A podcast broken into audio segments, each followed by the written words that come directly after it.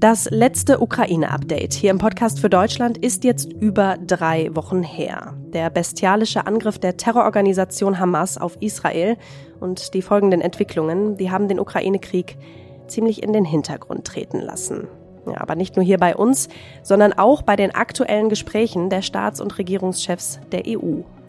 Über diesen Krisengipfel, der da heute in Brüssel zu Ende geht, wollen wir sprechen und auch darüber, was die Wahl des neuen Sprechers im Repräsentantenhaus für die Unterstützung der USA bedeutet. Vorher blicken wir aber mit dem Militärexperten Nico Lange auf die Entwicklungen an den Frontlinien und, das kann ich Ihnen schon mal verraten, was die Krim angeht. Da hat die Ukraine einen wichtigen, wenn nicht sogar den größten Erfolg der Gegenoffensive bisher erzielen können.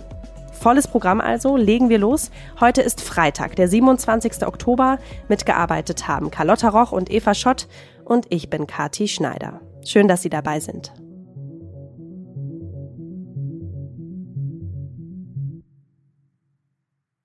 Ich bin jetzt verbunden mit Nico Lange. Er ist Sicherheits- und Militärexperte, hat drei Jahre Annegret Kramp-Karrenbauer im Verteidigungsministerium beraten und seit über einem Jahr ist er jetzt Senior Fellow der Zeitenwende-Initiative bei der Münchner Sicherheitskonferenz. Hallo, Herr Lange, schön, dass Sie sich die Zeit nehmen. Hallo.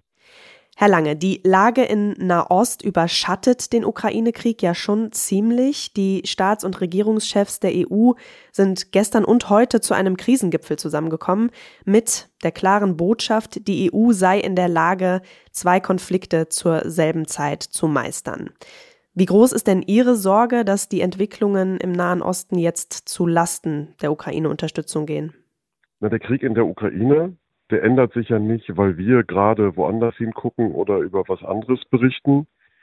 Das Selbstbewusstsein der EU freut mich. Aber wenn die EU, EU diese Konflikte wirklich bewältigen will, dann muss sie an einigen Stellen deutlich nachlegen.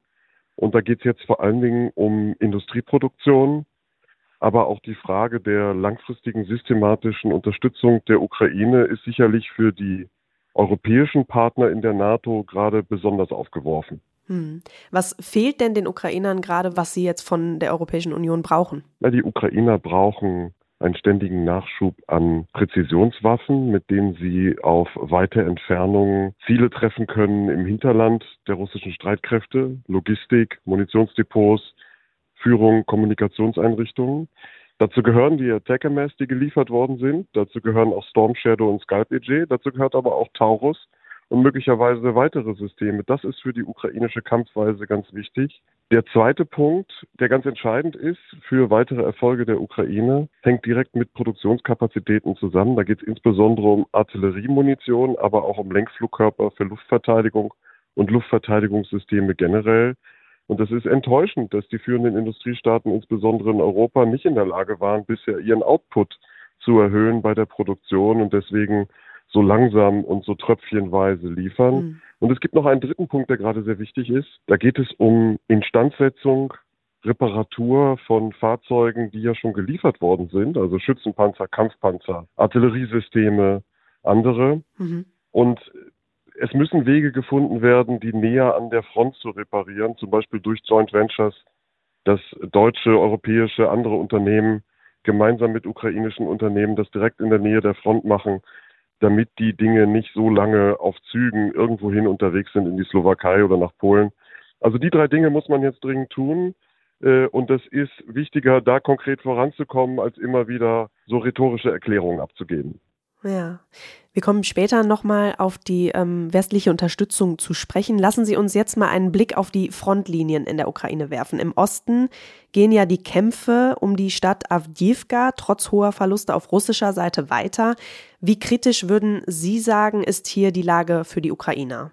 Für die Ukrainer ist das ein Dilemma, wenn jetzt bei Avdiivka die Russen auf diese Weise angreifen, weil die Ukraine ja entweder Avdiivka verteidigen kann oder sich aus Avdiivka zurückzieht und dann damit rechnen muss, dass die Russen mit ihren Gleitbomben und äh, dem Artilleriebeschuss sich die nächste ukrainische Stadt vornehmen. Hm. Die Russen haben jetzt seit einiger Zeit bei Avdiivka auf den Flanken von Norden und von Süden her sehr massiv angegriffen und das haben wir seit langer Zeit nicht gesehen mit so vielen Schützenpanzern, Kampfpanzern, aber manchmal auch nur mit LKWs und, und leicht gepanzerten Fahrzeugen und sind damit im Grunde direkt in das ukrainische Artilleriefeuer hineingefahren. Es gab massive Verluste, aber die russischen Kommandeure äh, scheinen da unberührt zu sein, wenn sie ihre Soldaten und ihre Fahrzeuge verlieren, sondern schicken immer weitere.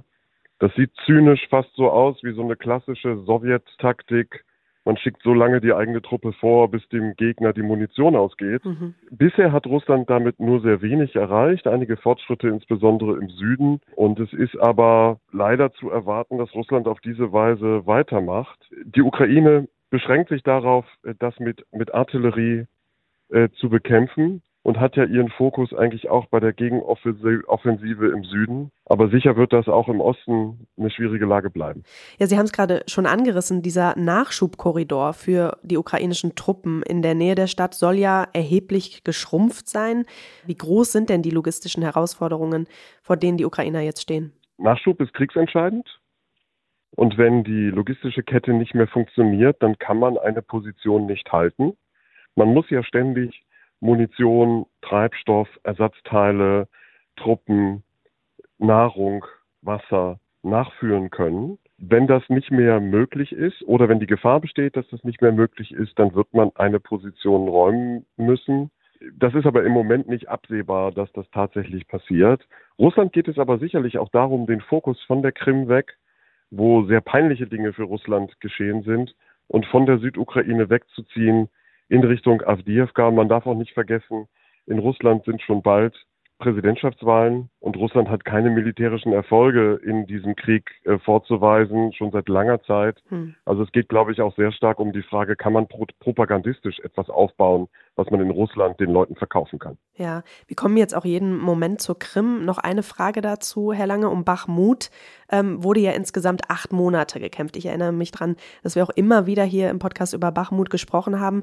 Wird das bei Avdiivka ähnlich sein? Avdiivka liegt schon seit 2014 an der Frontlinie. Das ist ja so etwas wie ein Vorort von Donetsk. Ähm, wie lange das dauert, ob Avdiivka am Ende von den Ukrainern gehalten wird oder von den Russen genommen wird, das kann man zum jetzigen Zeitpunkt gar nicht einschätzen. Hm. Die entscheidende Frage ist auch, wie viel Angriffspotenzial nutzt Russland in Avdiivka ab? Wie viel Verluste erleidet Russland? Das ist ja militärisch am Ende die entscheidende Frage, äh, wenn die Ukraine schon zum Beispiel in Avdiivka unter Druck steht oder Avdiivka verliert, wie viele Verluste können sie den Russen zufügen? So ist die militärische Logik. Was man aber sieht, ist diese absolute Zerstörungswut der Russen, so nach dem Motto, was ich nicht haben kann, mache ich kaputt, wo ununterbrochen große Bomben, Gleitbomben einfach in das zivile Gebiet von Avdiivka gefeuert werden. Das heißt, es steht zu befürchten, dass im Zuge dieser russischen Offensive Avdiivka zu einer absoluten Ruine bombardiert wird. Die Ukrainer haben ja unter anderem bei Luhansk erfolgreiche Angriffe auf russische Militärflugplätze gemeldet. Und dabei haben die Attack-MS-Raketen der USA ja eine wichtige Rolle gespielt. Können Sie mal einen Einblick in die Vorteile dieser Raketen geben? Ja, Attack-MS, also Army Tactical Missile System, sind Raketen, die in der Variante, die die Ukraine bisher von den USA geliefert bekommen hat, 102 Meilen, also 165 Kilometer weit fliegen können. Und die Raketen, die mit HIMARS oder auch mit unseren Mars 2 Raketenwerfern bisher verschossen wurden, die haben eine Reichweite von etwa 90 Kilometern. Also da ist die Reichweite deutlich höher. Jetzt muss man ein bisschen was abziehen, weil man natürlich so einen Raketenwerfer nicht direkt an die Frontlinie stellen kann. Den muss man ja weiter im Hinterland haben. Aber die Ukraine erreicht damit den gesamten Küstenstreifen, der ja etwa 120 Kilometer breit ist im Süden. Und Russland hatte sich ja auf die bisherigen ukrainischen Reichweiten eingerichtet und hat also wichtige Flugplätze für die Hubschrauber zum Beispiel, Munitionsdepots direkt außerhalb der Reichweiten von HIMARS gehalten und hat sich da sicher gefühlt. Hm. Und jetzt kann Russland diese Dinge nicht mehr in Sicherheit halten, weil sie von Attackams bedroht sind. Das ist der entscheidende Unterschied. Und natürlich geben diese Raketen Attackams der Ukraine eine höhere Flexibilität als zum Beispiel Storm Shadow und Scalp EJ Marschflugkörper aus Großbritannien und Frankreich das tun. weil die von allen Raketenwerfern, die die Ukraine schon hat, am Boden, also HIMARS, Mars 2, M270, davon hat die Ukraine mittlerweile sehr viele. Und von jedem dieser Raketenwerfer kann man auch Attack-MS-Munition verschießen. Das ist natürlich eine viel höhere Flexibilität als Marschflugkörper, die man nur von Su-24 Flugzeugen aus äh, launchen kann. Das sind die Vorteile, aber die Attackams-Raketen, die die Ukraine bisher hat, die haben Clustersprengköpfe. Das heißt, die sind gegen solche Ziele wie Flugplätze oder Luftverteidigungsstellungen, Radare sehr gut geeignet, aber gegen sehr stark gehärtete Ziele, Brücken, Gefechtsstände, Bunker ist die Sprengkraft zu klein. Ja. Und was würde es dafür dann genau brauchen? Wenn man stärker gehärtete Ziele zerstören will, dann bräuchte man Attack-Ames-Varianten mit einem sogenannten Monoblock-Sprengkopf. Der hat eine härtere Durchschlagskraft. Und natürlich Marschflugkörper wie Storm Shadow, Skype EG und auch Taurus, die sind in der Lage, gehärtete Ziele zu durchschlagen. Ich glaube, die Ukraine braucht beides. Nach Angaben von Präsident Zelensky zieht ja die russische Luftwaffe jetzt auch Militärflugzeuge von der Halbinsel Krim ab. Wie beurteilen Sie denn diese Entwicklung? Ist das diese Peinlichkeit, von der Sie eben gesprochen haben? Ja, das gehört zu einem ganzen Komplex ukrainischer Erfolge, die aus meiner Sicht bisher etwas unterbelichtet sind, weil die Ukraine mit einer Kombination aus Spezialoperationen, Überwasserdrohneneinsatz und Einsatz von Marschflugkörpern auf der Krim, insbesondere auf der Westseite, systematisch Radare, Luftverteidigungsstellungen der Russen ausgeschaltet hat und dadurch die gesamte Westseite der Krim bedroht. Und besonders deutlich geworden ist das ja mit den Marschflugkörpern, die direkt in den Hafen, ins Trockendock von Sevastopol geflogen sind, ja. also dem traditionellen Standort der russischen Schwarzmeerflotte. Und Russland musste ja die russische Schwarzmeerflotte, auf die man da ja immer so stolz ist, noch in Bezug auf äh, das russische Imperium, musste die zurückziehen und in Häfen ganz woanders hin verlegen. Und das ist die Peinlichkeit, die ich meine. Und auch die Flugplätze äh, auf der Krim. Die Krim ist ja ein riesiges Aufmarschgebiet für das russische Militär in dem Krieg gegen die Ukraine. Und auch die Flugplätze sind nicht mehr sicher für russische Hubschrauber und Flugzeuge. Das ist ganz sicher ein militärischer Erfolg der ukrainischen Gegenoffensive. Kann man sagen, dass das bis jetzt der größte Erfolg der Gegenoffensive der Ukraine ist? Ja, das ist ein ganz wichtiger. Ähm, möglicherweise ist es der größte, aber es ist auf jeden Fall ein ganz wichtiger, weil die Krim der Schwerpunkt ist, auf den äh, die Ukraine ihre Gegenoffensive konzentriert hat, hm. weil klar ist, dass wenn die Krim unter Druck gerät, Putin ganz besonders unter Druck kommt und möglicherweise eine echte Verhandlungsbereitschaft erzeugt werden kann, wenn man die Krim unter Druck setzt. Und man darf nicht vergessen, die Krim wurde seit 2014 massiv militärisch aufgerüstet. Von dort aus wurde die Ukraine angegriffen und der größte Teil der russischen Logistik für die Südfront läuft über die Brücken und über die Krim. Das heißt, auch wenn man an der Südfront was erreichen kann, von ukrainischer Seite, dann geht das nur dadurch, dass man die Krim unter Druck setzt. Und das ist ein Erfolg. Und der Erfolg ist aus meiner Sicht auch wichtiger als die Diskussion darüber, wer jetzt wie viele Quadratkilometer hinzugewonnen oder verloren hat. Ja. Ja, ein weiterer Fokus liegt ja aktuell auf dem südlichen Ufer des Dnieper. Da werden gerade immer mehr ukrainische Truppen über den Fluss gebracht. Was haben die ukrainischen Streitkräfte hier vor? Was würden Sie sagen? Es ist ja schon seit einiger Zeit so, dass Russland völlig äh, kompromisslos von der anderen Seite des Flusses einfach in ukrainische zivile Strukturen, in, in ukrainische Städte schießt. Ich habe selbst äh, das bei Besuchen auch miterlebt, dass russische Streitkräfte teilweise ihre Drohnenpiloten und ihre Artillerie dadurch ausbilden, dass sie die einfach in ukrainische Städte und Dörfer auf der anderen Seite schießen lassen, zum Üben sozusagen. Mhm. Und wenn man dagegen etwas unternehmen will, weil man keine Luftüberlegenheit auf ukrainischer Seite hat, äh, muss man am Ende übersetzen und dort Radarstellungen, äh, Kommandostände und auch äh, Artilleriestellungen ausschalten. Das machen die Ukrainer. Aber die Ukrainer gucken auch immer wieder nach Möglichkeiten, kann man möglicherweise einen Brückenkopf ausbauen, um einen weiteren Angriffsvektor zu eröffnen, der den Vorteil hätte, dass man dann im Rücken der ausgebauten russischen Verteidigungsstellungen angreifen könnte.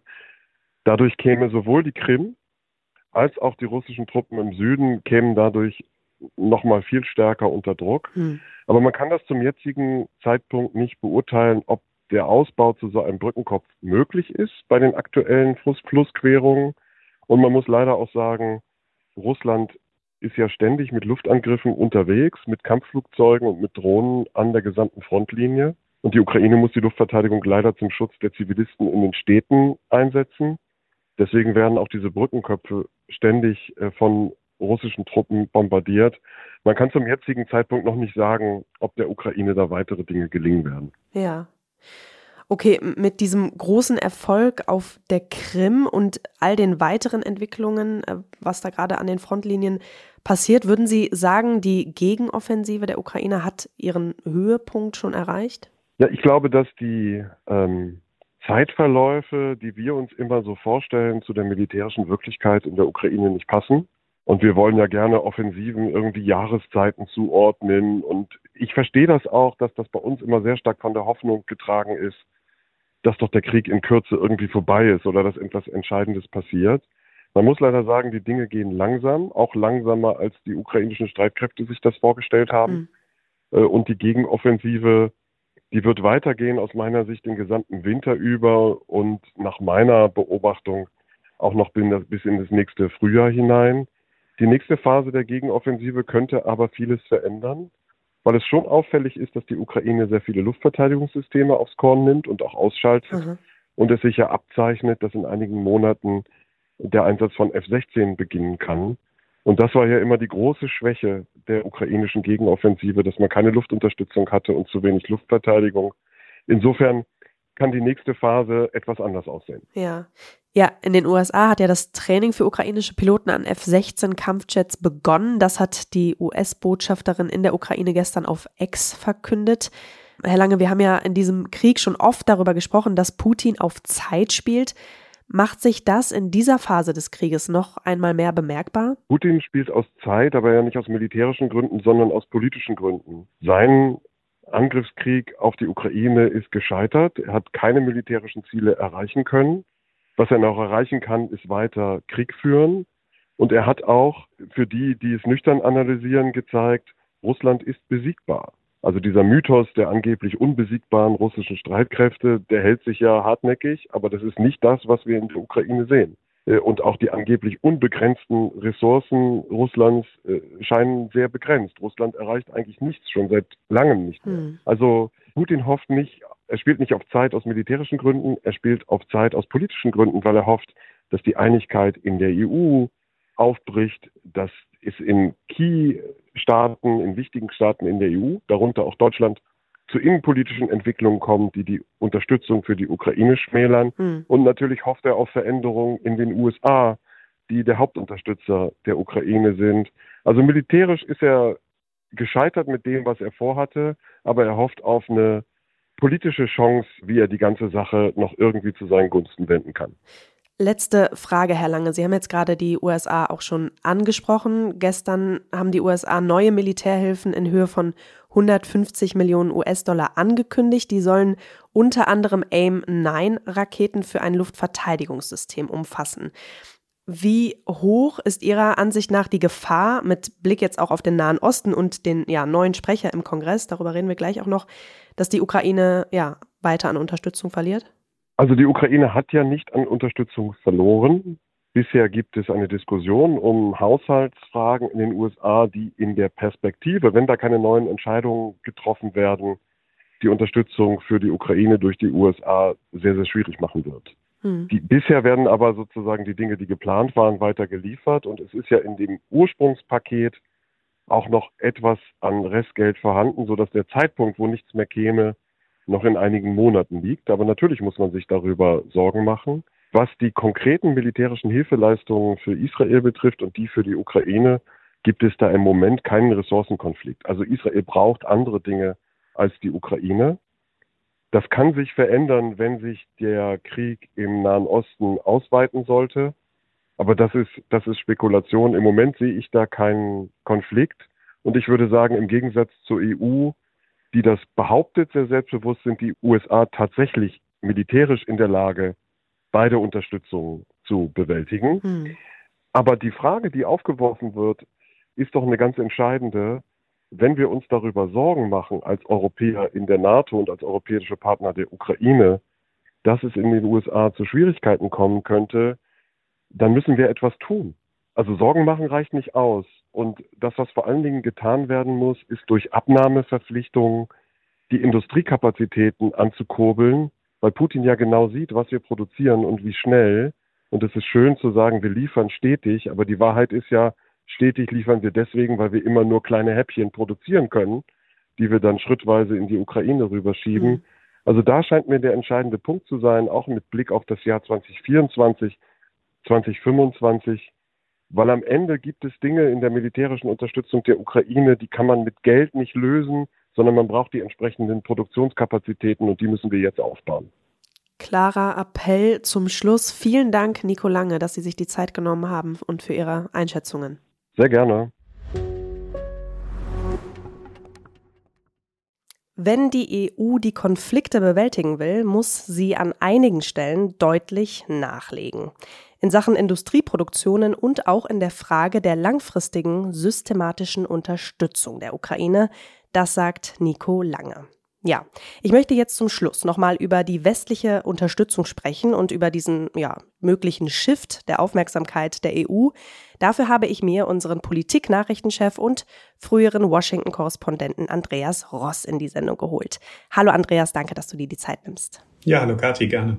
Andreas, heute geht ja der Krisengipfel der EU-Staats- und Regierungschefs in Brüssel zu Ende. Nico Lange sagt, ziemlich selbstbewusst diese Botschaft der Europäischen Union, man könne zwei Krisen gleichzeitig bewältigen. Wie siehst du das? Ja, natürlich ist das selbstbewusst und das weiß auch jeder, der guckt, denn man kann ja auch ein Fragezeichen setzen, ob die EU überhaupt so hervorragend geeignet war, auch nur eine dieser Krisen äh, zu bewältigen. Ist ja immer die Frage, ähm, wie hoch man die Latte legt. Ich denke, da geht gerade ein bisschen was durcheinander.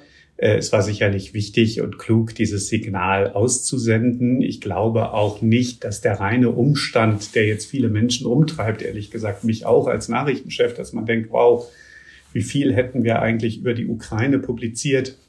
Wir haben sie nicht ganz vergessen, aber natürlich viel weniger gemacht in den letzten Wochen, weil wir so intensiv in den Nahen Osten geguckt haben. Hm. Aber von Aufmerksamkeit alleine kann Herr Zelensky sich ja auch nichts kaufen. Ja, also das heißt ja nicht, dass in dem Moment sofort Geldflüsse, Munitionsflüsse, andere Dinge eingeschränkt worden wären. Deshalb würde ich den Effekt noch nicht überschätzen. Ich glaube, die große Frage ist, wie groß wird der Nahostkonflikt? Wird das ein Flächenbrand? Wird das ein großer Krieg, der eine ganz andere Sorte Unterstützungsleistung perspektivisch auch von den Europäern verlangen könnte äh, und gleichzeitig weltwirtschaftliche Folgen haben könnte, die unsere Möglichkeiten schmälern, weil sie uns an anderer Stelle wehtun, auch wirtschaftlich. Wenn das alles käme, wäre sicherlich die Situation äh, auch für Kiew deutlich angespannter. Hm. Du sagst es gerade, äh, die Sorge eines Flächenbrands, die ist ja schon ziemlich groß. Ähm, deiner Einschätzung nach, wie wird denn die EU im Hinblick auf diese wachsende Sorge zwischen Unterstützung Israel und Unterstützung Ukraine abwägen? Ich sehe nicht, dass da jetzt in den nächsten Tagen so große Entscheidungen notwendig sind, dass man jetzt eine Entscheidung gegen die Ukraine treffen muss aus Angst vor dem Flächenbrand. Vielleicht ist das ein Teil der Erklärung dafür, dass der Versuch vom EU-Außenbeauftragten vorangetrieben, diese europäische Friedensfazilität mit 20 Milliarden Euro bis zum Jahr 2027 aufzufüllen, um Waffen und Munitions eigentlich Ersatz für die Staaten, die es liefern, an die Ukraine zu finanzieren, also aus einem solidarischen europäischen Topf. Mhm. Das kommt noch nicht so weit. Ähm, das wäre wahrscheinlich jetzt auch noch nicht unter Dach und Fach, wenn es keine Eskalation im Nahen Osten gegeben hätte mit dem Angriff der Hamas. Aber das könnte ein retardierendes Moment sein, denn ähm, auch wir haben in Deutschland gestern die Steuerschätzung und so weiter eine große Debatte darüber, wie viele Prioritäten können wir uns leisten. Hm. Der Ukraine-Krieg äh, geht weiter und weiter und ein Ende ist nicht absehbar. Das wird auf lange Zeit viel Geld kosten. Und wenn dann die Vorstellung ist, dass es eben diesen Flächenbrand, also letztlich eine äh, direktere iranische Beteiligung an einem großen Krieg gibt und dass auch dort mindestens mal Waffenlieferungen, Munitionslieferungen nötig wären, das könnte ein Argument sein, da zu sagen, wir Wir warten noch ein bisschen ab und trauen uns gerade nicht nochmal äh, so viel da schon zuzusagen. Aber ich denke, da, da spielt es jetzt auch nicht die ganz entscheidende Rolle, ob eine solche Entscheidung in zwei oder in vier oder in sechs Wochen ge getroffen wird. Hm, okay. Dann machen wir mal an die Unterstützung der EU einen Haken und kommen zu den Hilfen ja, der USA. Andreas, du warst vor etwas mehr als drei Wochen das letzte Mal hier im Daily zu Gast. Da haben wir mit dir über den Sturz von Kevin McCarthy gesprochen. Nach 22 Tagen Führungsvakuum, vier nominierten Kandidaten und ja, man muss sagen, viel Chaos bei den Republikanern, gibt es jetzt endlich einen neuen Sprecher im Repräsentantenhaus. Der Mann heißt, der Mann heißt Mike Johnson. Erste Frage dazu, vielleicht kurze Antwort. Wie positioniert sich Johnson denn in Sachen Ukraine-Unterstützung? Wenn wir ehrlich sind, wissen wir es nicht so ganz genau, aber er hat im Mai zuletzt äh, gegen ein großes Paket an Ukraine-Hilfen gestimmt, damals also als einer von noch relativ wenigen Republikanern, die, die kritisch waren. Heute ist das noch viel mehr im Mainstream der Republikaner dagegen kritisch zu sein. Das ist ein Warnsignal. Er hat aber gleichzeitig jetzt auch erkennen lassen, dass er durchaus sieht, dass es im amerikanischen Interesse ist, Putin zu stoppen. Er wolle mehr hören über die Pläne der beiden Regierungen, wie die Strategie aussieht. Also er hat da nicht eine Tür fest zugeschlagen in seinen allerersten Äußerungen nach seinem allerersten Gespräch mit dem demokratischen Präsidenten äh, Joe Biden im Weißen Haus gestern.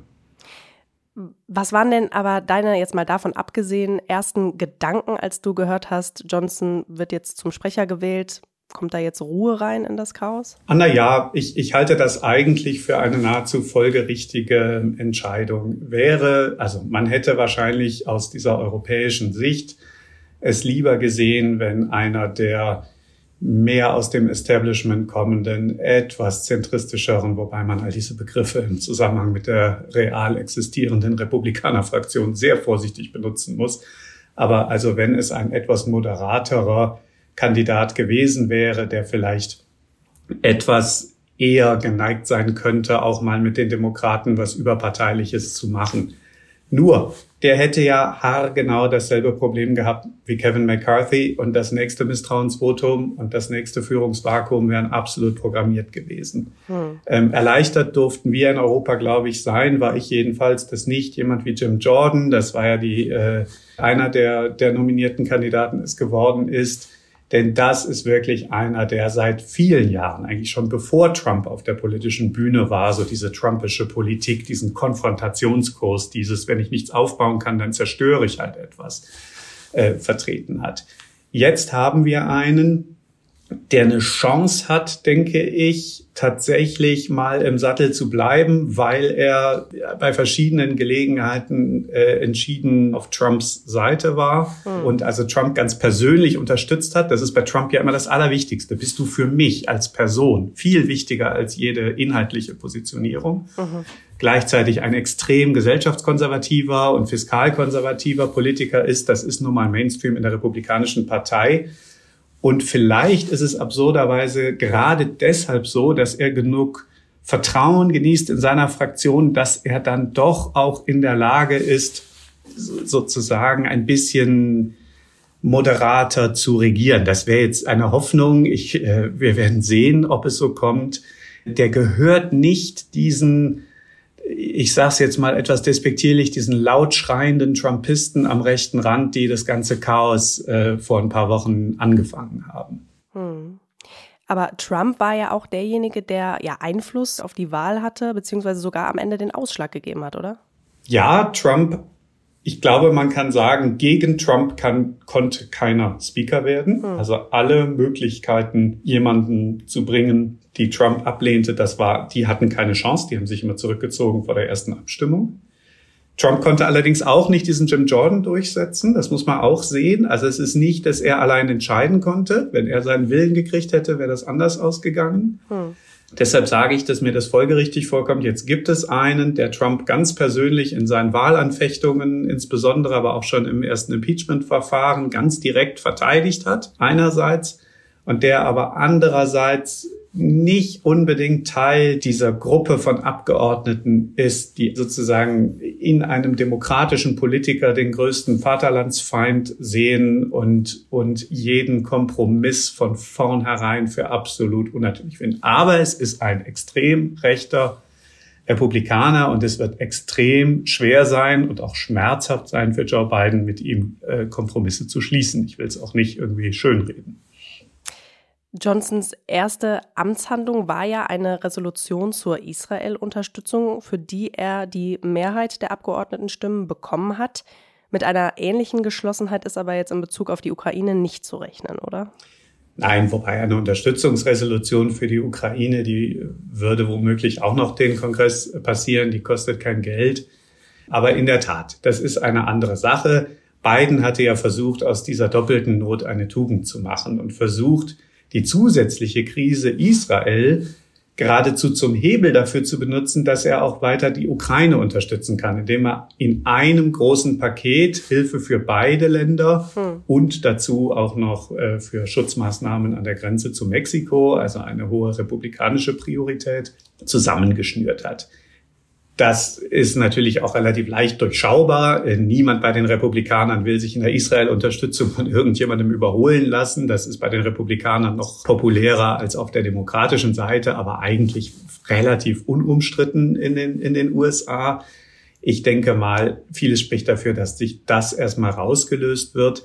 Die Summen sind geringer. Also im Moment bedarf, auch hier ist wieder die Frage, was passiert mit diesem Krieg, aber im Moment braucht Israel weniger äh, Unterstützung von den USA, in, in die, die Geld, die mit Geld zu kaufen ist, als es äh, die Ukraine tut. Mhm. Vielleicht ist aber in dieser sehr hohen Summe, also dieses 105 Mil, äh, Milliarden Dollar Paket, das Biden beantragt hat, da sollen je nach Zählung 60 bis 75 äh, Milliarden Dollar für die Ukraine sein. Das ist also der mit Abstand dickste Brocken darin. Da hat Biden vermutlich auch schon ein Polster eingebaut, wo man notfalls auch, äh, wenn denn die andere Seite kompromissbereit ist, äh, was machen kann. Wichtig ist bei dem Thema die innenpolitische Bedeutung dieser beiden Länder zu sehen. Die wichtigste Wählerbasis für die Republikaner und auch für Donald Trump, obwohl sich das eigentlich kein Perfect Match ist, würde man denken, sind die Evangelikalen, die christliche Rechte. Das sind die Aktivisten, das sind die, die Geld und Engagement liefern in einem Wahlkampf. Und für die ist nichts so wichtig wie das Heilige Land. Ja, die sehen das als den Ort, äh, wo Christi wiederkehren soll nach der Apokalypse. Und manche sehen darin auch eine willkommene Speerspitze in einem Kreuzzug gegen den Islam. Das gehört auch zur Wahrheit dazu. Und deshalb ist Israel-Hilfe für Republikaner, äh, egal wie sehr sie sich ansonsten auf Krisen zu Hause stützen wollen, absolut nicht verhandelbar. Hm. In der Ukraine ist es eben so, dass die innenpolitische Lage sich gedreht hat durch die sogenannte Russland-Affäre von Donald Trump, wo viele Trump-Wähler und auch nicht 100 Prozent zu Unrecht sagen, die Demokraten wollten ihm jahrelang eine Russland-Affäre andichten, für die nie Beweise gefunden wurden. Das hat sozusagen auf so eine perverse Art die Trump-Anhänger so ein bisschen an Putin angenähert. Äh, gleichzeitig dieser Versuch, Hunter Biden, dem Sohn des Präsidenten, einen Strick zu drehen aus dessen Geschäftsaktivitäten in der Ukraine. Und insofern ist die Ukraine so zu einem Unterthema des Trump gegen Biden Wahlkampfs geworden. Und deshalb, auch deshalb sehen die Republikaner dieses Thema so anders als das Israel-Thema mhm. und sehen Demokraten und Republikaner die Ukraine-Hilfe so anders. Wobei in beiden Parteien eine gewisse Kriegsmüdigkeit nicht zu übersehen ist. Die Ukraine ist weiter weg von den Vereinigten Staaten als von uns. Und die führen schon sehr viel länger Intensivkriege als wir in diesem Jahrtausend. Hm. Vielen Dank, Andreas Ross, für deine Zeit und deine Einschätzungen. Na, sehr gerne.